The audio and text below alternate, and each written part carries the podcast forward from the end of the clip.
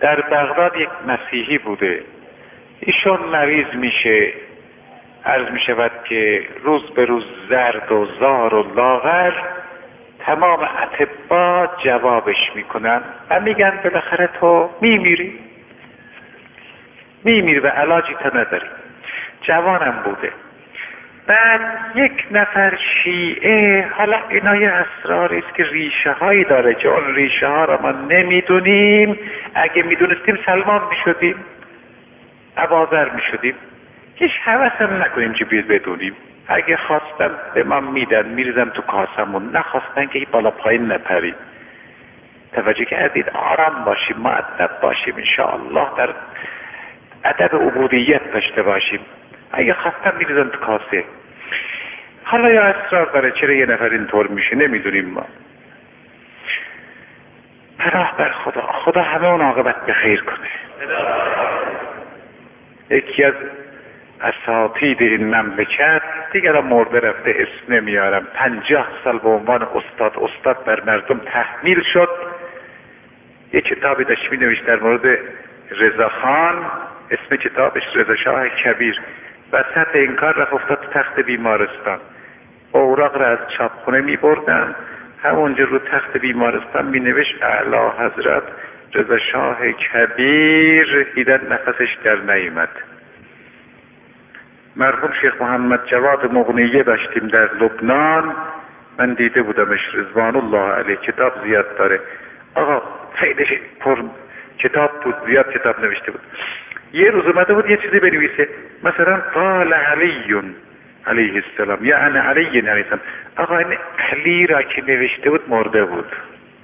آخرین چیزی که نوشته پروردگارا چقدر خوب عاقبت بخیری در یه دعایی پیدا کردم که میگه که اللهم اجعل اوفر رزقنا عند کبر سننا. چقدر زیباست.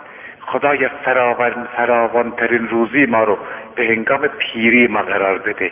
آدم پیر که نمی‌تونه مثلا برش بیل بزنه یا از پسرش قرض کنه از عروسش درخواست بکنه.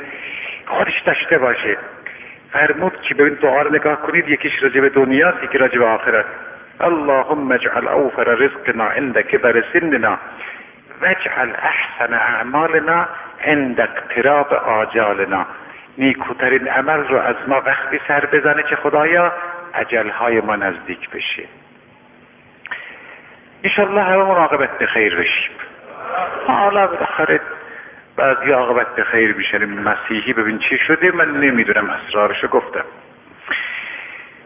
خلاصه شیعه ای بهش گفت که در بغداد خب چه حالا که همه جوابت کردن. تو برو سحن حضرت بن جعفر. یه دور تو سحن را برو. همین همه جا رفتی. خب اینجا برو آقا زرد و زار و لاغر که میگن اصلا دیگه در شرف مرگ بوده. خلاصه میره سحن حضرت. یه دوری تو سحن حضرت می‌زنه. بعد میره در بنظرش می‌گیره. میخوابه. یه وقت می‌بینه که یه خانم مجلله آمده بالا سرش. میفرماید که تو آمدی سحن موسی بن جعفر کاری داشتی. می خانم شما کی هستین؟ میفرماید انا معصومه. من معصومه هستم. بنت موسی بن جعفر من همون معصومه بنت موسی بن جعفر بله میفرماید برو. خدا شفات میده. از خواب بیدار میشه می‌بینی که حالش خیلی بهتره. بالاخره آقا اطبا می‌بینن عجیب این اون نیست مثل این که خلاصه به شما بگم که مسلمان میشه به اسلام تشرف حاصل می‌کنه.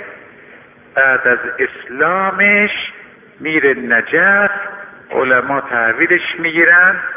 جوانم بوده خوب که میشه حالش براش یه عیال یه اختیار می‌کنم که میره در کربلا ساکن میشه.